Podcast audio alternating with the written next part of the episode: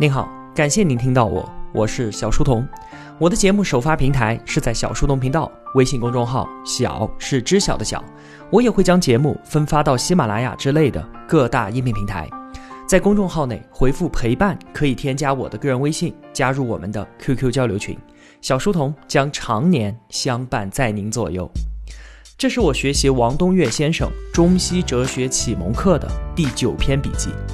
这门课啊，精彩绝伦，但是它并不直接产生实用的效用，所以呢，它是精神上的奢侈品。我推荐给在生存之上依然有知识渴求的同学们享用。我们今天要聊的话题是佛教。佛教作为外来文化，对于中华固有文化的浸染相当的深刻，最终形成了我国文化儒释道三足鼎立之一族。以至于啊，如果不了解佛教，都没有办法理解我们中华文化当中的某一些精髓。佛教它诞生在印度，印度呢也是农业文明，但是和我们中原的农业文明区别很大。我们所在的东亚是全封闭地貌，而印度所在的南亚次大陆呢，则是一个开放地貌。往西走，经过高加索通道，一马平川，可以抵达地中海。中国东亚文明是最精致的农业文明的典型，而以古希腊为代表的环地中海文明呢，则是原始早期工商业文明的典型。印度文明则表达为东西方两种文明的远古交融。这是要搞懂印度文明的关键之所在。印度种姓制度的形成，就和它的开放地貌、民族文化的扰攘、不同人种迁徙所带来的层层覆盖相关。印度和西方一样。最高的阶级都是僧侣，他们那儿叫做婆罗门，掌握着婆罗门教的解释权，通过控制人们的精神，从而控制全社会。这和我们中国直接用权力作用于人身进行控制全然不同。第二个种姓是世俗政权的组成者，掌握着武力，称之为沙地利。第三个呢叫做吠舍，掌握着经济资源。这前三个种姓基本都是被外来的雅利安人所垄断。第四种姓首陀罗就是底层平民。大多数都是当年的印度本土人。婆罗门教是东方农业血缘传统和西方宗教体系的融合与强化，阶级体系就表达为严格的种姓制度，极具压迫力，所以它对于印度社会来说是极具构建性的。而任何具有压抑和建设性的文化，它的对面呢，都需要一个对冲文化体系的存在，使之能够缓和。佛教也就由此发生。在我们中国啊，也是这一套逻辑。主流文化儒学极具建设性，讲究礼有尊卑，建立有序的社会体系。而与之对应、形成解构作用的，就是老庄文化。道家学说主张出世，游离到文明社会之外，起到了舒缓和消解儒家压制的作用。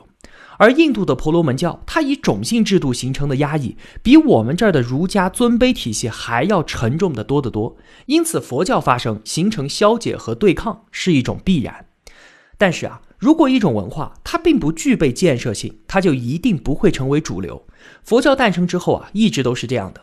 直到印度进入到孔雀王朝，君主阿育王他是第一件的首陀罗出身，这让他对于婆罗门教天然的反感，对于佛教很感兴趣。他以铁血手段统一印度，并且用强硬的方式推行佛教，才让佛教短暂的兴盛。但是到公元四世纪，婆罗门教复兴，佛教也就逐步的衰退。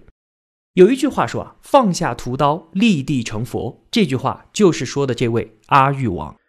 下面呢，我们来简单的介绍一下佛教里面最基础的那些内容。它的出发点啊，是解决人生问题的六个字：了生死，灭苦悲。这就和西方宗教的出发点大相径庭。基督教、伊斯兰教，他们的目光都是向外伸展的，建立宇宙观为起点。上帝六天创世，然后呢，再寻求人生观和宇宙观的契合，而佛教就是典型的东方农业文明思想的出发点，从人生观开始追问。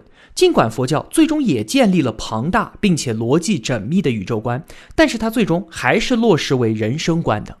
佛陀就说啊：“见月乎止，登岸弃舟。”意思就是说，如果你能够获得人生的解脱，完全可以忽略掉所谓的佛法内容，可以忽略掉我指着月亮的手指。如果你已经登岸了，没有必要把渡你过河的船还要背在身上。这些都说明了佛教的最终落实都是解决人生观的问题，了生死，灭苦悲。王东岳说啊，佛教学说是一个极为华贵而且逻辑缜密的思想系统，它和我们先秦时期散点式、没有逻辑推导的讨论问题方式完全不同。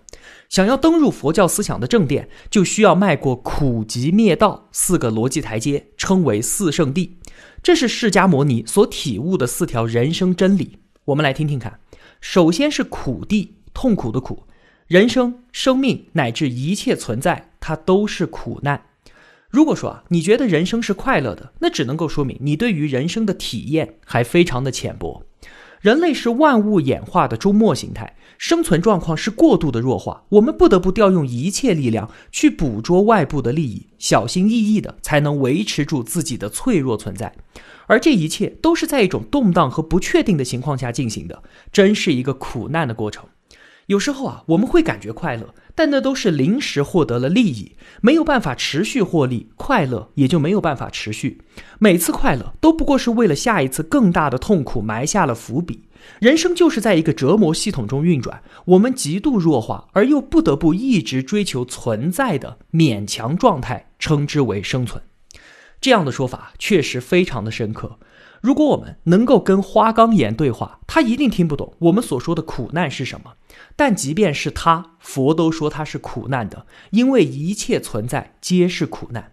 分子的布朗运动，就连花岗岩都是不得安宁的。下一个阶段叫做极地，集合的极，苦难植根于欲望和贪婪。佛说三毒：贪嗔痴。因为贪，因为欲望丛生，贪婪无度，难以得到满足，必然就会怒火中烧，心生怨恨，这叫做嗔。贪而不得，进而嗔，最后的心境就是痴，不明事理，不辨是非，不分善恶，颠倒妄行。贪是什么？它是万物演化，后衍生物存在度降低，对外依存条件越来越多，这个叫做贪。在人类的进化过程当中啊，文明程度越来越高，我们的需求自然也就越来越多，欲望暴涨。你看，贪它竟然是一个自然的进程，而佛认为这是苦难的来源啊！要让我们熄灭欲火，这何其之难！今天啊，我们绝大部分人会去佛寺里面，都是去求子、求财、求色，这是公然的在佛祖面前祈求实现贪欲，真的算是作孽啊！那再下一层叫做灭地。消灭的灭，灭掉之前的苦和集，灭掉苦难与苦难的根源，最终达到涅槃的境界。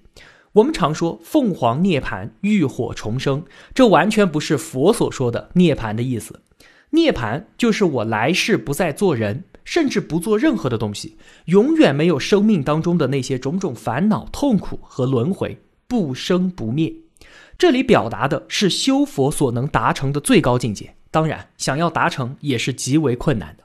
那要怎么做才能够达成灭地呢？最后一个逻辑追问就是道地，道德的道，说明离苦修佛的道路，重点就在于这个修字。佛教里面，把这个修讲的极为细致，它是一个非常复杂的渐进概念。讲三学就是三项修炼，戒定慧。从这里啊，我们就看出了佛教对于人类文明的负面看法。前面的节目我们曾经说，老子的小国寡民，孔子的克己复礼，乃至基督教的失乐园，都是对于文明趋势不良的警告。佛教的反文明倾向也表达的极为深刻。这里所谓的戒，不仅仅指一些表层的戒律，而是要戒绝文明社会的一切生活方式和物质欲求。佛教把这些通通称之为苦海，之后呢，才能进入定。就是让我们的灵魂与身体不再受到红尘的纷扰，只有在这样的状况下才能够修佛。那在戒定慧三学之外呢，还有六度，还有八正道等等，这些啊我们就不再介绍了。佛教的起点了生死、灭苦悲、解决人生观的问题，想要进入佛学正点，首先要迈过苦集灭道四圣地这四个逻辑台阶，将我们引向佛教宗旨。什么是佛教宗旨？也就是佛教的核心思想，称之为缘起论，缘分的缘。它的完整表述啊，是在《阿含经》当中有二十个字：此生故彼生，此灭故彼灭，此有故彼有，此无故彼无。什么意思呢？说这个世界啊，它的本真是空，而我们所感受到的世界呢，都是我们作业的产物。所谓业。就是我们的任何一个行为、任何一句话、任何一个起心动念，都称之为业。每一个业的产生，都会创造出虚像世界的一个面。我们所做的每一个业，它都不是独立的。一个业发生，下一个就必然跟进，环环相生，构成了我们宏大的世界。我们就在这个环环相生的虚像世界当中寻求超脱。如果能够经历层层苦修，消除业障，那我们就能够抵达涅槃，回归大空境。佛说啊，我们感受到的世界就是我们作业的产物，就是我们的业障，确实如此啊。比方说，如果我是一位政坛上的官员，那么世界对我来说，它就是一个权力系统；如果我是一个商人呢，世界对我来讲就是一个市场价值网络体系；如果我是一个学者，那就像古希腊哲学家认为的那样，世界都是假象，它不过就是一堆概念的集合而已。佛说的虚像和实相，就类似于哲学当中所说的假象和本真。之前的节目当中，我们说过，人类的所有感官通道都是有其自身的规定性的，它并不是客观世界的真实反应。我们把光错觉为明亮，把光的波长错觉为颜色，把振动波的能量错觉为声音。一个无声无色的世界，才更加的接近于真实。我们感知世界的任何瞬间啊，都是对于这个世界的主观扭曲。比方说，我们的宇宙观，人类文明以来，盖天说、地心说、日心说、绝对时空说，再到现在的相对时空论，客观宇宙一直未变，但是我们的宇宙观呢，却在不断的重塑着。这只能够说明，我们所谓的世界，永远不过是一个主观的思想模型罢了。你看，佛经上说，万法唯心。我们所说的世界都是我们作业的产物。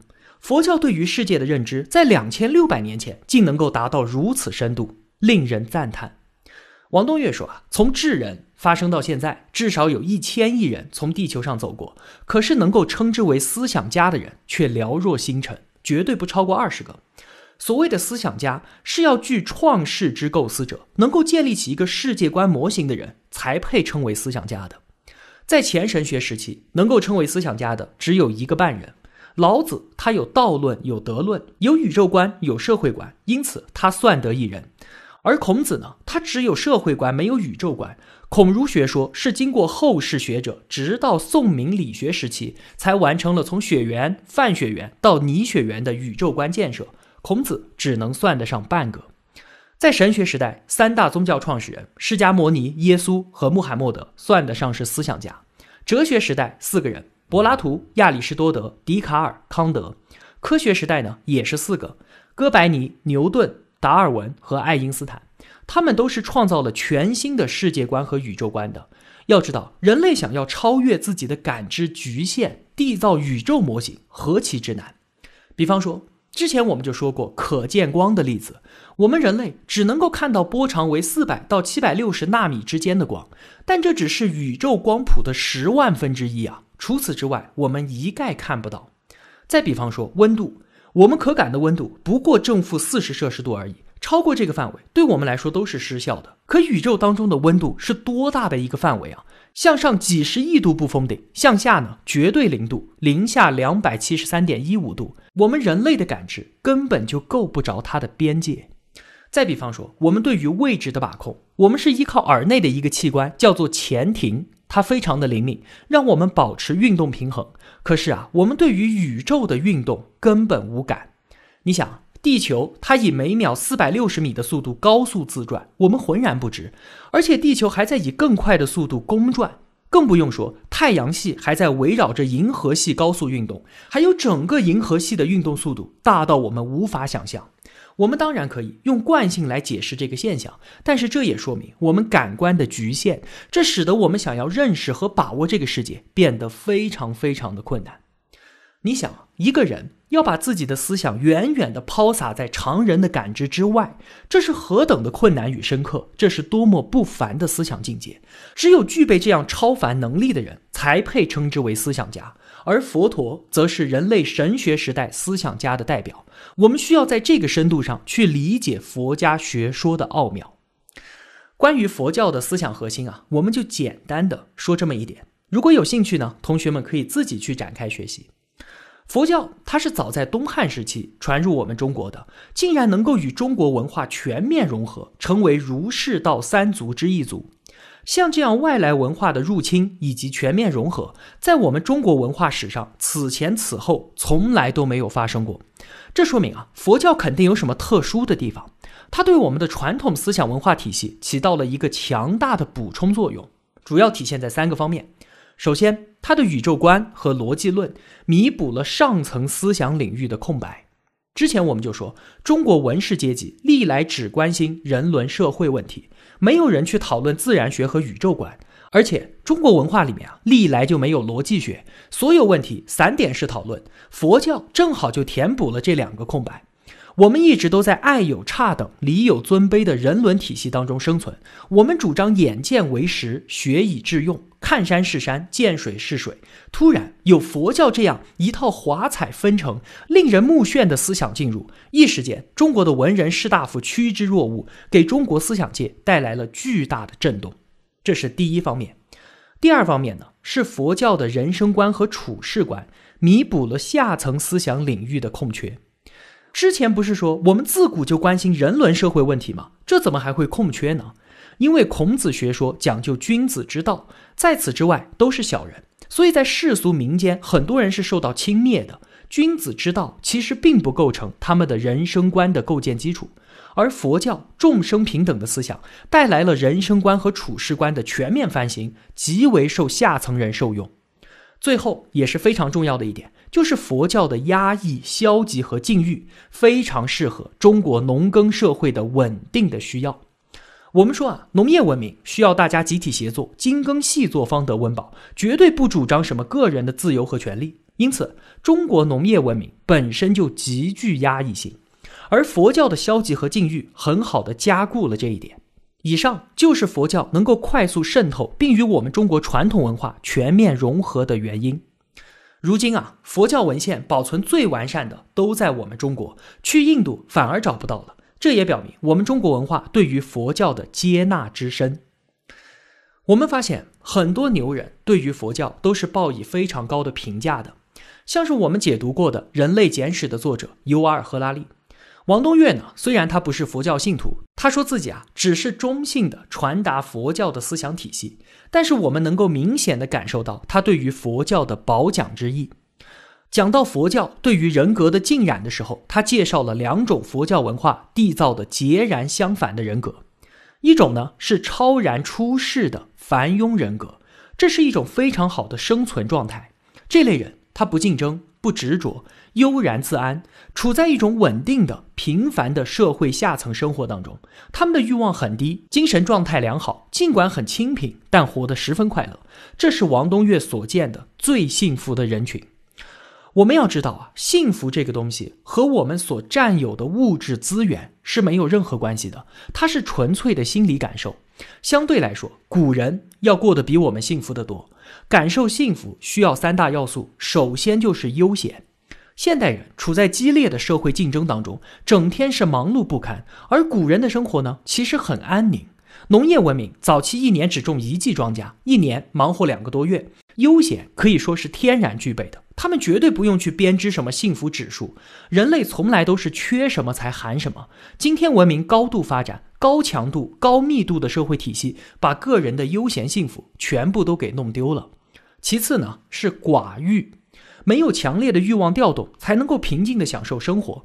古人的欲望调动一定比我们现代人要少，因为农业时代个人体力差别非常有限，农业的收成大家都差不多，不刺激欲望的调动。现代工商业贫富差距极大，所以孔子说：“不患寡而患不均，不患贫而患不安。”文明程度越高，那么欲望调动的就越强烈，随时处在高欲望状态下，何谈幸福呢？所以我们才常说知足者常乐。第三个要素是融入自然。我们在自然环境当中进化了上千万年，因此我们所有的感受都是在自然状态下才是最好的，最能够达成身心匹配的关系。在今天还能够同时具备悠闲、寡欲和融入自然这三大要素的人，在中国只剩下佛教徒了。他们不在世俗社会当中奋斗，不追求财富，修佛又总在山林之间。所以王东岳看到最幸福快乐的大多数人都是佛教徒。那佛教缔造的第二种人格呢，叫做超然入世的伟岸人格，这是一种非常好的作为状态。举个例子，在政治史上啊，就出现过这样一位非常罕见的政治家——圣雄甘地。几乎所有政治家都是以恶抗恶，以暴力来对抗暴力。比方说，华盛顿、克伦威尔、列宁这些伟大的政治家，与圣雄甘地相比，都要略逊一筹。他的信仰虽然是印度教，但是他也受到相当的佛教思想濡染。他不抵抗、不合作的政治方针极为别致且极具力道，最终呢达成了印度独立。而这样的政治家仅见于印度。不得不说，宗教的强大超拔力对于人格塑造起到的作用。另外呢，在经济界，乔布斯他信奉佛教，他曾经专门跑去印度求经。其实啊，他去错了地方。求经应该来我们中国，不应该去印度。他曾经说啊，我假定每天都是自己生命的最后一天，我的目的并不是赚多少钱，而是要改变世界。这就是典型的佛教了生死、灭苦悲的超拔意境。资本最基本的要求就是不断的追逐利润，这是企业家的天然冲动。可是乔布斯的目的更为高拔，也让自己成为了当代最具创造精神的顶尖企业家。说到这里啊，我们一直都在说佛教的好话，但是我们今天这期节目呢，仅仅只是把它看作一种文化，讨论它何以生发。今天啊，很多人都觉得中国社会思想混乱、道德崩坏，是由于我们没有信仰。但是信仰带来的可未必都是福音。儒学是我们中国人数千年来的信仰，在近代呢，却给我们带来了巨大的戕害。天主教曾经在欧洲形成重大压抑，人们的思想言论自由被完全剥夺，缔造了千年黑暗中世纪。再有今天的恐怖极端组织，也是以伊斯兰学生的名义自居。之前我们解读过黑旗，在里面详细介绍了 ISIS 它是如何崛起的。宗教并不能够拯救人类的未来，它不过是人类文明低信息量时期的一种思想模型而已。它从来都不代表真理。任何文化都是与人类当下的生存结构相匹配的，而宗教也是如此。在新的时代，新的问题和新的麻烦都需要新的思想才能够匹配，才能够处理。随着人类生存形式的发展，必然产生人类新时代的主流文化。这也是今天科学为何如此有利的原因。在神学时代，我们的感知是十分确信的；而到了哲学时代呢，开始产生疑惑，于是有了追问。到了科学时代，无知革命，我们怀疑一切，这是科学创新的基本前提。所以，人类的感知过程就是一个从确信无比向怀疑一切的飘摇过程。在今天，如果你还有信仰，如果你还能够有信念，那它肯定会给你带来某种定力，让你不至于过度的摇摆。但同时呢，它也会令你僵化，让你难以接受到新的信息。然而，越原始的文化越具有稳定性，因此宗教它必然在人类未来的文明发展当中长存。反倒是哲科文化会快速的衰变之后被新的文化所取代。即便是到了后工商业文明时代，宗教文化仍然是我们人类文化当中无法剔除的思想要素。好了，对今天的节目做一个简单的总结吧。首先，印度所在的南亚次大陆是一个开放地貌。印度文化是东方农业血缘传统与西方宗教体系的融合。婆罗门教与印度种姓制度对当地人形成了强烈的压抑。佛教的发生与其形成了对抗和消解。但是佛教它并不具备对于社会结构的建设性，因此呢，它未能成为主流文化。第二，佛教的出发点是解决人生观的问题。了生死，灭苦悲，这是一套逻辑严密的思想体系。想要登入佛教堂奥，需要经历苦集灭道四个逻辑台阶，称之为四圣谛。人生乃至一切皆是苦难，苦难植根于欲望与贪婪。通过修佛，熄灭欲望，戒除红尘的纷扰，脱离苦海，最终抵达涅槃。第三，佛教的核心思想称之为缘起论。世界本真为空，我们所说的世界只是我们作业的产物。我们在这个环环相生的虚像世界当中寻求超脱。眼见为虚不为实，这是佛教以及哲学的入门级问题。万法唯心，我们眼中的世界永远不过是人类主观的思想模型而已。佛教两千六百年前对于世界的认知就极为深刻。第四，古往今来能称为思想家的人寥寥无几，他们能将自己的思绪远远地抛洒在常人的感知之外，思想超凡，缔造了全新的世界观。而佛陀则是人类神学时代思想家的代表。第五。佛教之所以能够全面地渗透中国文化，形成中国文化儒释道三足鼎立之势，在于佛教对于中华固有文化的补充作用，分别体现在其宇宙观和逻辑论对于上层思想的补充，其人生观和处世观对于下层思想的补充，以及自身的压抑、消极和禁欲对于中国农业社会稳定的加固。第六，佛教塑造的两种超然稳定型人格。第一种出世的凡庸人格，生存状态最佳，这是最幸福的一类人，获得幸福感受的三要素：悠闲寡欲和融入自然。第二种入世的伟岸人格，这是最佳的作为状态，代表人物圣雄甘地，还有乔布斯。最后，宗教它并不能够拯救我们人类的未来，它不过是人类文明早期低信息量的一种思想模型而已，从来不代表真理。新时代所产生的新问题，需要用新的思想才能够解决，这也是今天科学昌明有力的原因。虽然它不能拯救未来，但是即便哲科消亡，宗教都依然会在人类文明的发展当中长存。好了，今天的节目就是这样了。如果我有帮助到您，也希望您愿意帮助我。一个人能够走多远，关键在于与谁同行。我用跨越山海的一路相伴，希望得到您用金钱的称赞。我是小书童，我在小书童频道与您不见不散。